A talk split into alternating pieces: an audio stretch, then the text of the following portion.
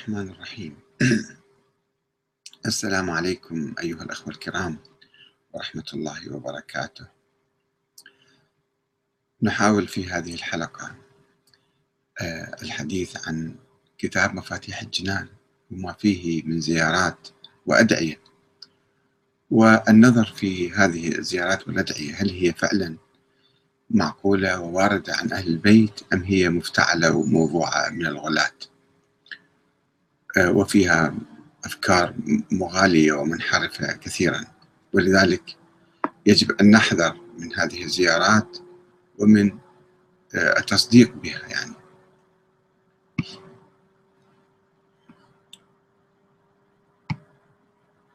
توجد طبعا كما تعرفون كتاب مفاتيح الجنان آه، ألفه الشيخ عباس القمي قبل حوالي مئة سنة وهو حاول أن ينقح الكتب التي كانت منتشرة قبل ذلك التاريخ وتحتوي على أدعية وزيارات ويعني أشياء خرافية كثيرة. فهو امتعض من ذلك ورغم أنه كان محدث فقد حاول أن يبحث عن أسناد الزيارات ويتوثق منها. ومع ذلك فهو في الحقيقة يعني أخفق في تحقيق هذا الهدف لأنه أيضا ضمن كتابه مفاتيح الجنان كثيرا من الأدعية الخرافية والثواب الجزيل الخرافي على قراءة بعض الأدعية أو بعض الزيارات والتي آه، شكلت وتشكل هذه الزيارات والأدعية الثقافة الشعبية الشيعية على الأسف الشديد. والعلماء صامتون لا يتكلمون ولا يبحثون هذه الأمور ولا يقتربون منها. تركيه للناس باعتبار أنه هذه التسامح في أدلة السنة. لا يجتهدون ولا يدرسون ولا يبحثون في هذه الأمور المهمة والحيوية التي تشكل يعني الثقافة الشعبية رغم أنه بعضهم يدعي أنه وصي على الثقافة أو يقوم بهذا الدور. دور الوصاية على الفكر وعلى الثقافة والحرية الفكرية ويمنع بعض الكتب أو ينشر بعض الكتب لتوجيه الرأي العام الشيعي في اتجاه معين. الآن نقرأ هذه الزيارة ونشوف الكلام اللي يدور حولها آه، ما هو؟ وأنتم احكموا يعني يحتاج واحد يروح يعني يسأل أحد أيضا. فإذا حديثنا اليوم نظرة على زيارة عرفة وبعض الزيارات الأخرى. الزيارة المطلقة الأولى فالزيارة عامة موجودة في كتاب مفاتيح الجنان لعموم الأئمة يعني. رواها الكليني في الكافي بسنده عن الحسين بن ثوير عن أبي عبد الله عن الإمام الصادق. يعني هو الكليني جاي بعد 150 سنة من الإمام الصادق. يروى عن سنة اثنين شخصين وهو في القرن الرابع الشيخ الكليني. آه، الحسين بن ثوير عن أبي عبد الله. يعني هذا أيضا مو متصل ما قال حدثني أو أخبرني أو هو أعطاني تروى عن فلان عن فلان. هذا أضعف طرق الرواية. أه يعني شخص واحد عن أبي عبد الله بسنده عن الحسين بن ثوير عن أبي عبد الله. ورواها الشيخ الطوسي بعد مئة سنة بعد الكليني في التهذيب كتاب التهذيب. أيضا من الكتب الأربعة المعتبرة هذه يعني المسندة. والصدوق في كتاب لا يحضره الفقيه قبل الطوسي بحوالي خمسين سنة أو, أو مئة سنة. قال الصدوق إني قد ذكرت في كتابي المزار والمقتل أنواعا من الزيارات وانتخبت هذه الزيارة لهذا الكتاب فإنها أصح الزيارات عندي رواية وهي تكفينا وتفي بالمقصود. يعني الأخ... الشيخ الصدوق كان هو أخباري وكان ما يدقق وما يحقق كثيرا. لذلك قبل كتاب سليم بن قيس الهلالي وانتقده الشيخ المفيد قال له عجيب من هذا. على على طريقة أهل الأخبار هذا كان يروي روايات من دون تحقيق من دون تدقيق. هذا الشيخ المفيد ينتقد الشيخ الصدوق والشيخ الصدوق يروي لنا هاي الرواية. ويوجد في هذه الزيارة ما يلي. لاحظوا الأفكار المسمومة المغالية الموجودة في هذه الزيارة. تقول بكم فتح الله. يتوجه إلى أي إمام يعني ويتكلم. وطبعا هذا كله يدخل في عمق التراث الشعبي الشيعي. بكم فتح الله. وبكم يختم. وبكم وبكم يمحو ما يشاء. ويثبت. يعني إرادة الله متعلقة بكم. وبكم يفك الذل من رقابنا. وبكم يدرك الله ترة كل مؤمن يطلب بها أو يطلب بها. وبكم تنبت الأرض أشجارها. كيف يعني؟ ما هو الدليل؟ من القرآن من السنة من أهل البيت؟ فقط هكذا. يعني يجي صفة كلام مال الغلاة ومن دون تحقيق واعتبر الصدوق أصح الروايات هذه.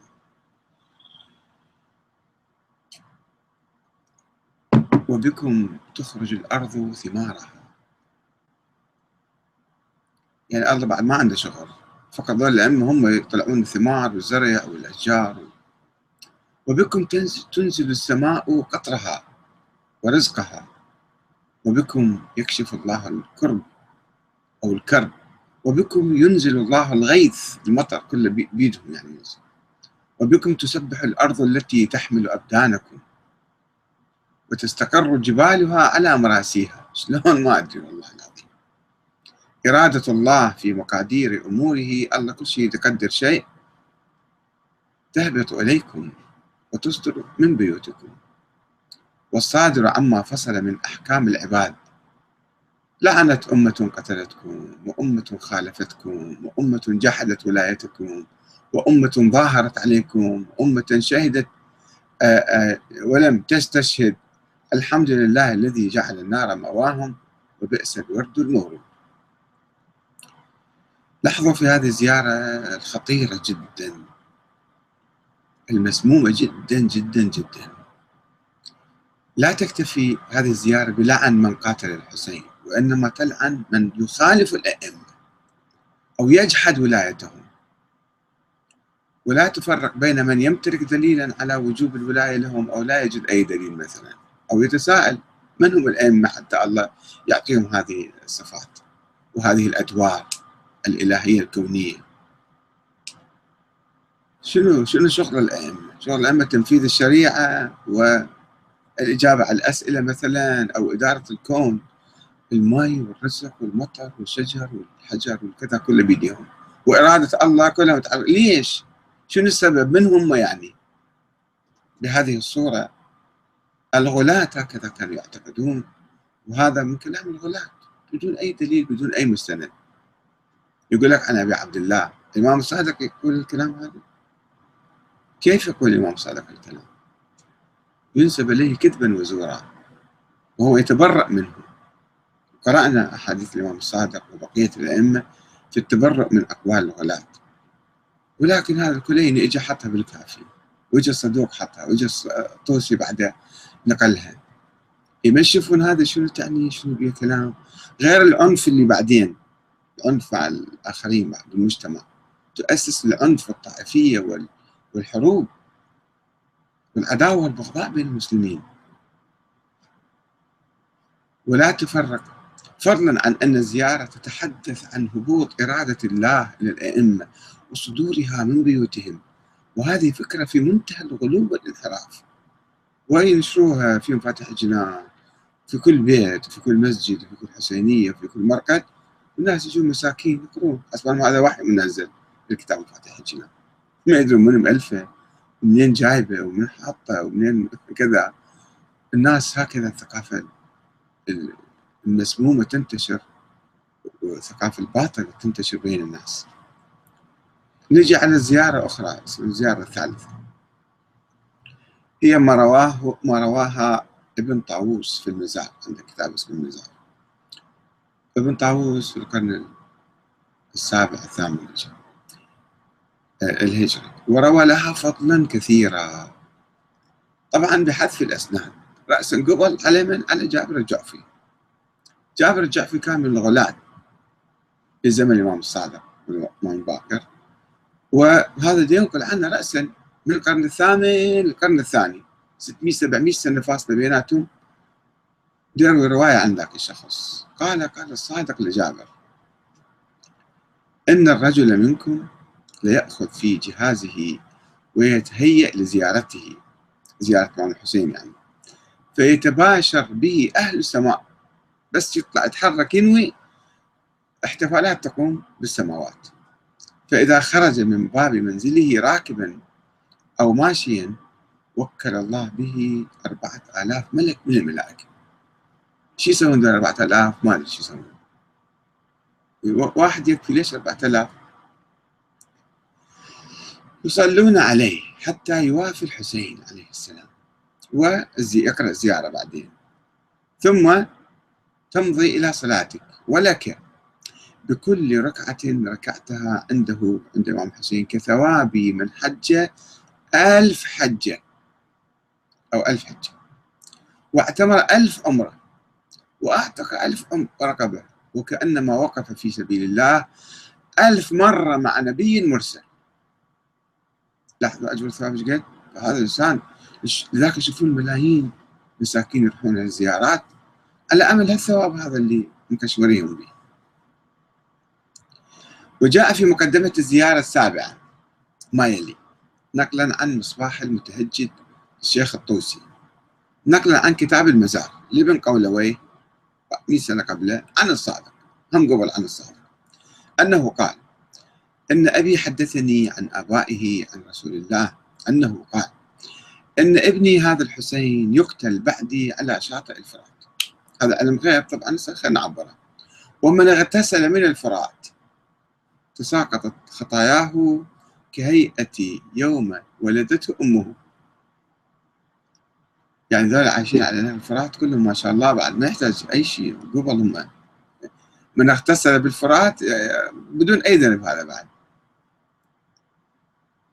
وأما ما جاء في نفس الزيارة فهو بعد السلام ولعن قتلة الحسين يقول أشهد أنك الإمام البر التقي الرضي الزكي الهادي المهدي.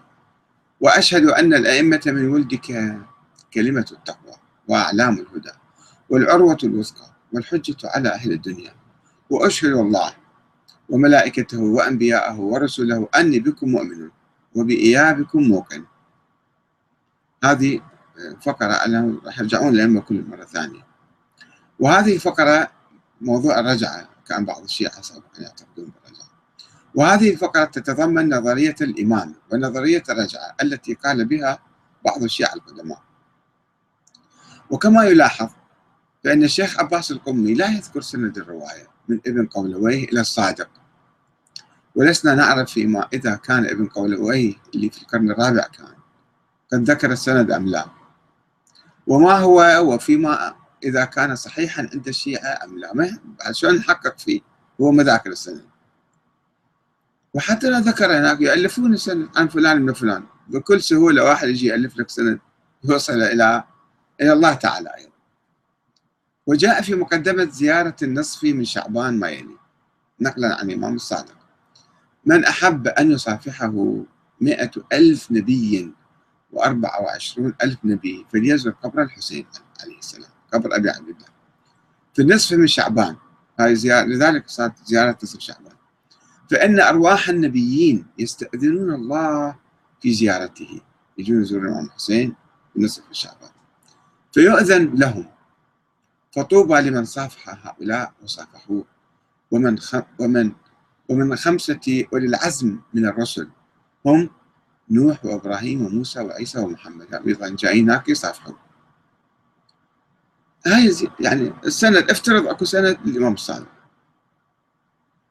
طبعا هذا الشيء لا معروف زمن الإمام علي ولا زمن الحسن ولا الحسين ولا النبي محمد ولا قايل الكلام. هاي الرواية افترض انتشرت في زمن الصادق. وافترضوا افترضوا صحت نسبتها إلى الصادق. إحنا ما عندنا حق نسأل الصادق أنت منين جبت هالرواية؟ في شيء بالقرآن حواليه من قريب وبعيد في التأويل شيء. النبي قال لك من وين قاعد تروي هالرواية مثلا؟ يعني أنا لو كنت زمن الامام الصادق كنت راح أسأله. يعني عندما يقول الكلام هذا لو هو صحيح يقول الكلام. طبعا هو ينفي ينفي كل الخرافات والأساطير ويتبرأ من الغلاة ولكن الغلاة كانوا ينسبون إليه ويجون الناس بعدين مصدقون قال الإمام الصادق وكذلك ورد عن الإمام التقي محمد الجواد يعني في زيارة ليالي القدر. إن من زار الحسين ليلة 23 صافحه روح 24 ألف نبي. كلهم يستأذن الله في زيارة الحسين تلك الليلة. وقد سقطت هذه الرواية مئة ألف سقط منها مئة ألف. أربعة وعشرون ألف نبي. ماكو مئة وأربعة وعشرين. وروى ابن قولويه عن الصادق أن من زار قبر الحسين بن علي في شهر رمضان ومات في الطريق لم يعرض ولم يحاسب وقيل له ادخل الجنة آمنا. بس أنت امشي روح للزيارة وإذا متت بالطريق يجيك انفجار مثلا من داعش فأنت قبر للجنة بعد.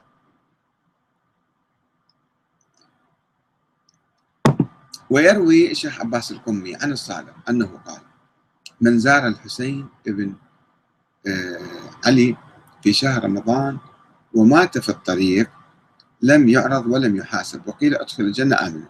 ويروي القمي عن الصادق أنه قال من زار الحسين بن علي ليلة النصف من شعبان وليلة الفطر وليلة عرفة في سنة واحدة في سنة واحدة كتب الله له ألف حجة مبرورة وألف عمرة متقبلة وقضيت له ألف حاجة من حوائج الدنيا والآخرة. وهذا ما لم يرد عن رسول الله حول أي عمل صالح آخر. ما كان لا بالقرآن ولا النبي قال الكلام شيء عجيب غريب تصفية حكي يعني إيش قد ما تريد. مو بلاش يعني. ويوجد في زيارة العيد ما يلي. يا مولاي أنا موال لوليكم ومعاد لعدوكم وأنا بكم مؤمن وبإيابكم موقن بشرائع ديني وخواتيم عملي وقلبي لقلبكم سلم وأمري لأمركم متبع. يا مولاي أتيتك خائفا فآمني وأتيتك مستجيرا فأجرني وأتيتك فقيرا فأغنني. وهذه فقرات لم ترد في الزيارات الأخرى. وتتضمن نوعا من التوسل والدعاء والاستغاثة المباشرة بالإمام الحسين بما يخالف عقيدة التوحيد والدعاء إلى الله تعالى. يستجيب بالله؟ تستمر بالله يسأل الله تعالى أي حاجة. ليش يسأل الإمام وهو ميت في القبر يعني؟ هو في حياته يمكن ما يقدر يطيق فكيف في في مماته؟ ويشابه ذلك ما يرويه الشيخ عباس القمي في كتابه الآخر الملحق بمفاتيح الجنان اللي اسمه الباقيات الصالحات. تحت عنوان صلاة خاصة بالاستغاثة بفاطمة الزهراء. صلاة خاصة حتى تستغيث؟ صلي الله بعد استغيث بالله ليش تستغيث فاطمة الزهراء أو أم البنين أو ما أدري منه فيقول إذا كانت لك حاجة إلى الله تعالى وضاق صدرك منها فصلي ركعتين. فإذا سلمت كبر ثلاثا. يا الله أكبر. وسبح بتسبيح فاطمة سلام الله عليها.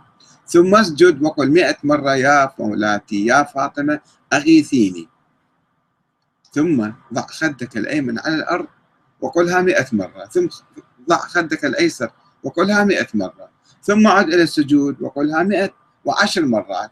واذكر حاجتك فإن الله تعالى يقضيها إن شاء الله. إذا الله يقضيها ليش توجه لفاطمة؟ وين فاطمة قالت لي أو الإمام علي قال أو النبي قال منين جايبين الكلام هذا؟ ومن الواضح انحراف هذا الدعاء البدعي بدعة يعني هذا الدعاء الموضوع الذي يتضمن الاستغاثة بالسيدة الزهراء وتناقضه مع عقيدة التوحيد. وإخلاص الدعاء له والاستغاثة به تعالى. ويقدم القمي دعاء بدعيا آخر كل بدع وخرافات وأساطير. ينطوي على الخلط بين دعاء الخالق ودعاء المخلوقين. وهو الاستغاثة بالأئمة حيث يقول من أراد منكم أن يستغيث إلى الله عز وجل يستغيث إلى الله. هو يقول فليصلي ركعتين. ثم يسجد ويقول يا محمد يا رسول الله يا علي يا سيد المؤمنين والمؤمنات بكما أستغيث إلى الله تعالى. يا محمد يا علي أستغيث بكما.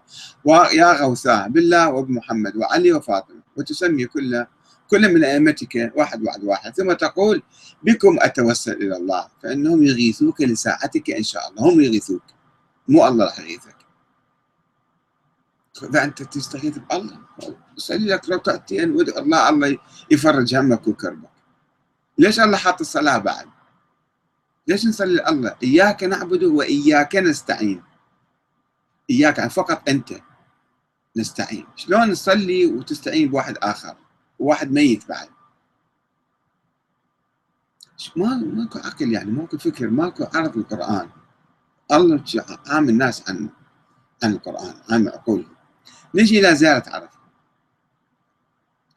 شيء عجيب زيارة عرفة يقول الشيخ عباس القمي في مفاتيح الجنان اعلم أن ما روي عن أهل البيت الطاهرين المعصومين صلوات الله عليهم أجمعين في زيارة عرفة مما لا يحصى فضلا وعددا. ونحن هو يقول تشويقا للزائرين نورد منها البعض اليسير بسند معتبر. وين أنت سند معتبر؟ أنت تعرف أصلا السند شنو هو؟ يا شيخ عباس القومي أنت رجل أخباري. ما تبحث بالسند أصلا. وما تعرف المعتبر من غير المعتبر؟ بسند المعتبر عن بشير الدهان؟ من هذا بشير الدهان؟ الله أعلم. قال قلت للصادق عليه السلام ربما فاتني الحج فأعرف عند قبر الحسين يعني أروح بالعرفة عند قبر الحسين. قال أحسنت يا بشير. أيما مؤمن؟ أتى قبر الحسين عارفا بحقه في غير يوم عيد كتب له عشرون حجة وعشرون عمرة. مبرورات متقبلات وعشرون غزوة مع نبي مرسل أو إمام عادل. ومن أتاه في يوم عرفة عارفا بحقه كتب له ألف حجة وألف أمرة مبرورات متقبلات وألف غزوة مع نبي مرسل أو إمام عادل. وفي أحاديث كثيرة معتبرة الشيخ عباس القمي يقول إن الله تعالى ينظر إلى زوار قبر الحسين نظر الرحمة في يوم عرفة قبل أن ينظر إلى أهل عرفة. إيه ليش موديهم العرفات يوديهم الكربلاء. إذا الله ينظر لذول بعد ما حد يروح العرفات خلي يجوا الناس كلهم كربلاء شلون؟ لعب بالدين يعني. وفي حديث معتبر عن رفاعة. قال قال لي الصادق يا رفاعة أحججت هذا العام؟ قلت لا. قلت جعلت فداك ما كان عندي ما أحج به. ولكني عرفت عند قبر الحسين. فقال لي يا رفاعة ما قصرت؟ لولا أني أكره أن يدع الناس الحج لحدثتك بحديث لا تدع زيارة قبر الحسين أبدا نام هناك 24 ساعة. ثم سكت طويلا ثم قال أخبرني أبي. قال من خرج إلى قبر الحسين عارفا بحقه غير مستكبر صحبه ألف ملك عن يمينه وألف ملك عن شماله وكتب له ألف حجة وألف عمرة مع نبي أو وصي نبي. وكل هذه أمور غيبية لا يعلمها إلا الله أو نبي من أنبياء الله. فمن أين جاء بها الإمام الصادق أو الإمام الباقر مثلا؟ إذا كان الحديث صدق عنه. ولم يروها لا الباقر ولا الصادق. قال أنا دا أتكلم عن رسول الله. لأنه مو معروف ولا واحد يعرف الكلام عن رسول الله.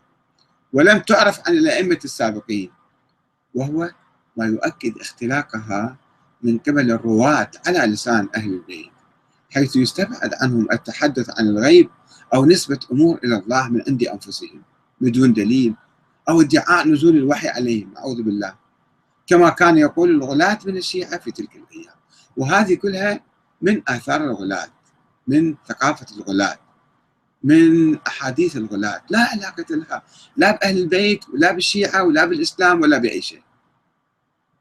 الآن عندنا بعض الأخوة معلقين آه، ومنهم الأستاذ آه، حيدر الوائلي آه، تعليقات لطيفة أنا أحاول أقرأ لكم إياها. الأخ خليل الصبيحي يقول من يتحمل ذنب من يقلد المرجع الذي يوجهه إلى هذه الأدعية؟ في الحقيقة المراجع ساكتين ما يوجهون ما يقولون هم يمكن يقرون أو ما يقرون ما أدري أو يضحكون على الروايات بعضهم. بس آه هذه ثقافة شائعة بدون تقليد. آه الأخ حيدر الوائل يقول زيارة المراقد عموما أي مرقد يعني واحد يزوره فقرة صغيرة بين فقرات الإسلام الكبيرة والكثيرة. قد لا تتعدى كونها عملا مباحا. أي مركز تروح تزوره تقرأ الفاتحة مثلا. أبوك جدك ابنك خالك عمك. شيء يعني مستحب لا قد لا تتعدى كونها عملا مباحا. يستوي فيه طرف الفعل مع طرف الترك. وإن كان كثيرا ما يرتقي إلى درجة الاستحباب متى ما اقترنت به نية صالحة. تروح تقرأ الفاتحة على القبر مثلا زور القبر. وقد كان منهيا عنه في بداية التشريع الإلهي حتى سمح به النبي بقوله آه، نهيتكم عن زيارة القبور فزوروها. ولم يرد عنه في القرآن العظيم أي تنويه ولا ذكر قط. أصلا ما الله ما ذكر روح القبور. مثلا هذا العمل الذي لو مات مسلم ولم يكن قد زار قبرا أو دخل مزارا في حياته لما سئل عنه لما ترك أو فعل؟ لكن له عند الشيعة شأن آخر. فلو عمل إنسان عمل الأنبياء عليهم السلام لكنه لم يزر قبورا بعينها قبور الأئمة يعني يقصد فإنه لن يقبل الله منه صرفا ولا عدلا. وغضب الله عليه ولعنه وأعد له جهنم وساءت مصيره طبعا شوية الأخذ غالي؟ الثقافة الشعبية يعني ينقلها ما بدون مصدر أو بدون أساس يعني. آه، يقول أيضا أن زيارة المراقد عند الشيعة تضاهي ركن الحج إلى بيت الله الحرام في الإسلام. بل إن شئت فقلت تفضله أكثر من عندي يعني أفضل من عندي. وتزيد عليه وجوبا وأجرا ومنزلة. ويعد تاركها خارجا من ملة الإسلام. يعني حسب الأعراف يتكلم. بل هي شعار وشعيرة لن تخلو عنها أو أو محيت القبور من وجه الأرض. لو تخلوا عنها أو محيت القبور من وجه الأرض لما بقي لهم من وجود. يعني الآن كيان الشيعة صاير فقط زيارة القبور. أو علامة تدل على أن طائفة اسمها الشيعة كان يوما هنا. فارتباط القبور بالشيعة وعلاقتهم آه، ارتباط الشيعة بالقبور وعلاقتهم بها كعلاقة السمك بالماء. إيه هي إذن أساس؟ وهي ضرورة ولا يمكن الاستغناء عنها بحال من الأحوال. ولك أن تتصور إماميا لا يصلي ولا يحضر المساجد لكنك لا تستطيع أن تطلق العنان لخيالك فتتصوره بمعزل عن القبور والمشاهد. هذا أهم شيء لازم الحجور هذا وإن أكثر الذين يحرصون على زيارة القبور لا يحرصون على الصلاة حرصهم على الزيارة بل إن كثيرا منهم جدا قد لا يصلون أصلا.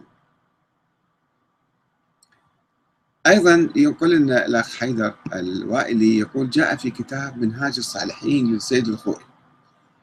المرجع الأكبر للإمامية في زمانه. مسألة 562 تستحب الصلاة في مشاهد الأئمة عليهم السلام بل قيل إنها أفضل من المساجد. وقد ورد أن الصلاة عند علي عليه السلام بمئتي ألف ركعة بمئتي ألف صلاة. وينقل عن فروع الكافي 147 أما الصلاة في مسجد النبي فيقول عنها مسألة 561 يعني قبل ذكر المسألة. الصلاة في مسجد النبي صلى الله عليه وآله تعادل عشرة آلاف صلاة صفحة 147 يعني أي صلاة في مسجد النبي دون الصلاة عند علي بعشرين مرتبة. هذيك آه، هنا عندنا عشرة آلاف هناك مئتي ألف صلاة. ويعبر محمد صادق الصدر عن ذلك بصراحة قائلا. وردت روايات رواية بتفضيل كربلاء على البيت الحرام.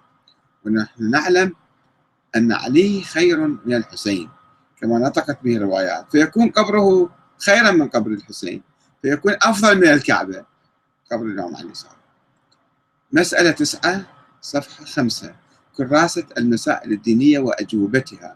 الجزء الثاني.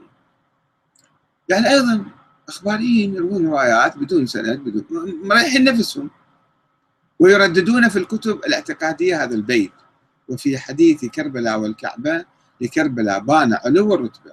بل يسميها المرزا حسن الحائري طبعا هذا من الشيخية يعني الملقب بآية الله. دون ما أدنى تردد أو تلعثم بمزار المسلمين وكعبة الموحدين.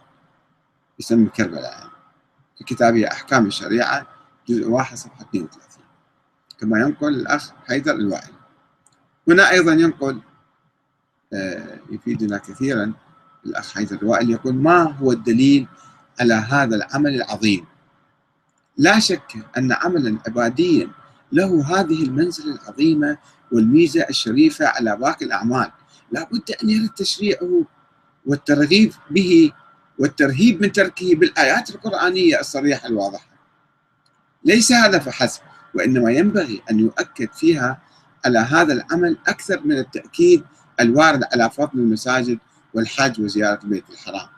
وإلا حصل التناقض وعدم الانسجام في منهج وكتاب يسميه الله سبحانه وتعالى أحسن الحديث كتابا متشابها.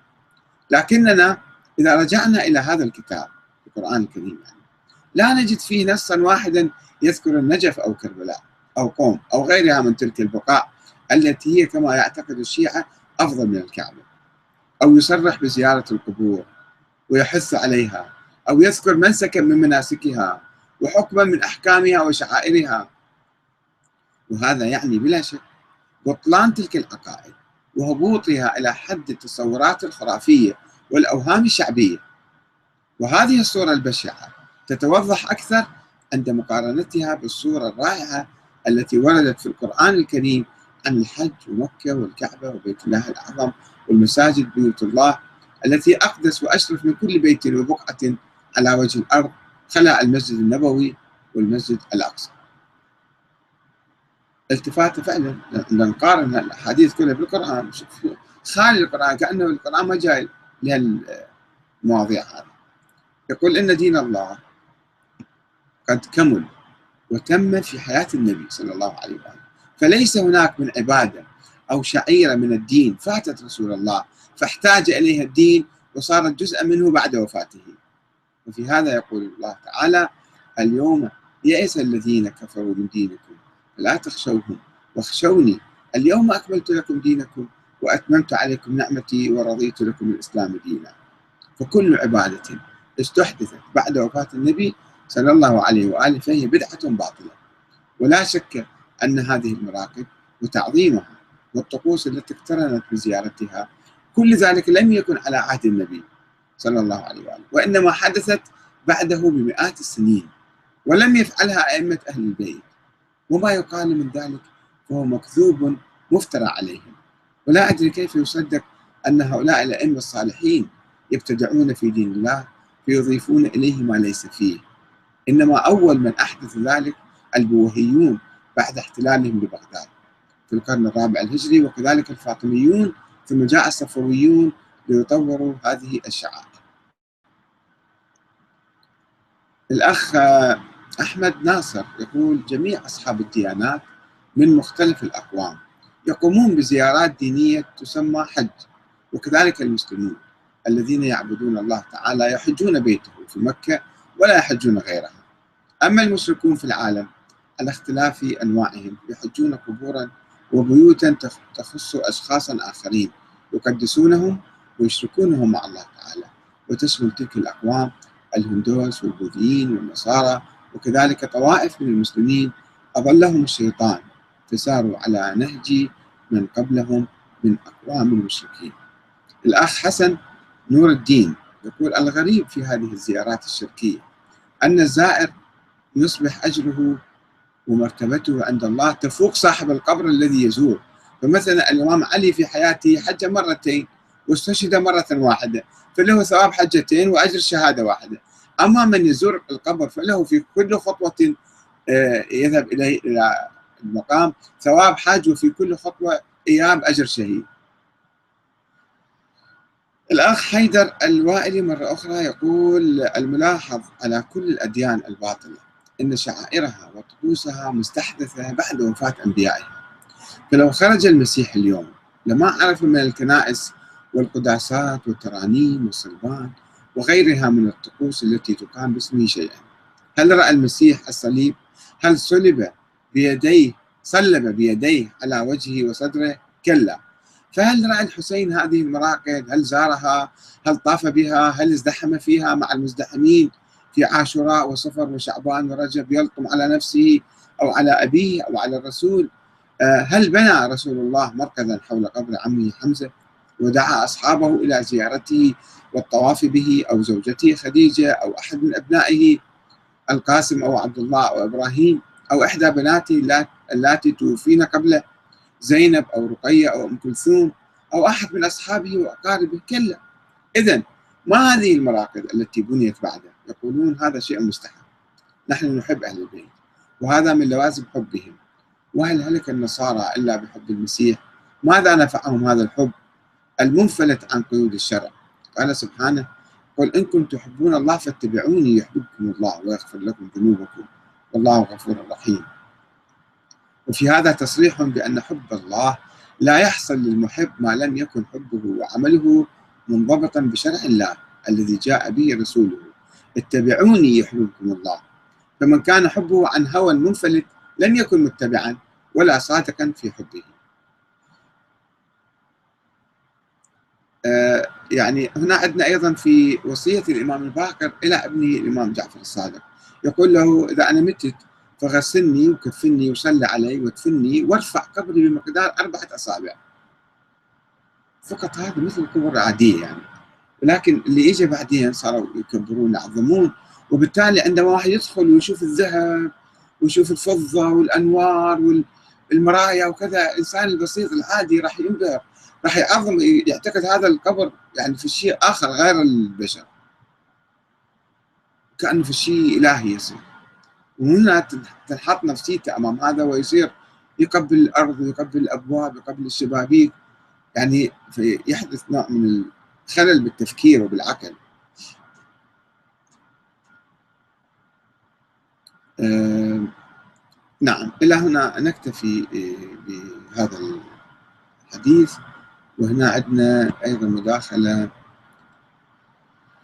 آه الأخ هادي المالكي يقول أساطير كثيرة اختلقها الرواة عن أهل البيت وخصوصا في زمن الدولة الصفوية. واحدة منها هذه الزيارات الموضوعة. على شكرا جزيلا لكم. والسلام عليكم.